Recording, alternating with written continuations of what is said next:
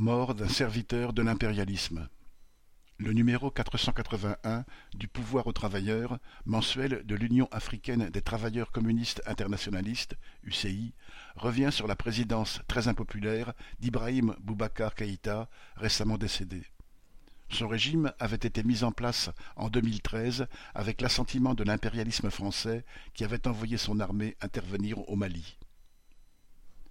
L'ancien président malien Ibrahim Boubacar Keïta, dit Ibeka, est décédé le 16 janvier à son domicile de Bamako à la suite d'une maladie. Président du Mali de 2013 à 2020, il a été renversé par le coup d'État du colonel Assimi Goïta, actuellement au pouvoir. Il n'est resté que sept ans à la tête de l'État, mais en tant que vieux crocodile de la politique au Mali, il a mangé à tous les râteliers depuis le milieu des années 1980. Il a fait partie des politiciens sur qui l'impérialisme français pouvait compter pour défendre ses intérêts au Mali. C'est à ce titre que les dirigeants, anciens et nouveaux de l'État français, lui ont rendu hommage.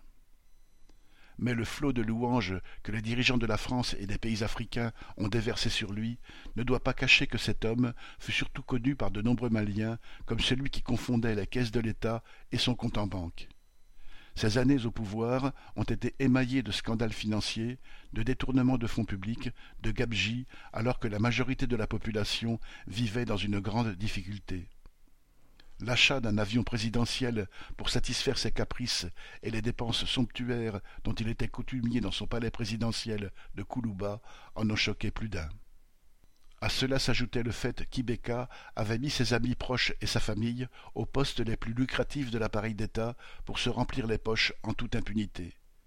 Cela a été le cas de son fils Karim Keïta, connu pour ses frasques à Paris et ailleurs, qui s'est enrichi à grande vitesse lorsqu'il a été propulsé par son père au poste qui contrôlait le budget de l'armée. Il y a fait fortune dans l'opacité totale sous couvert de « secret défense ». Malheur aux journalistes qui osaient enquêter sur son enrichissement.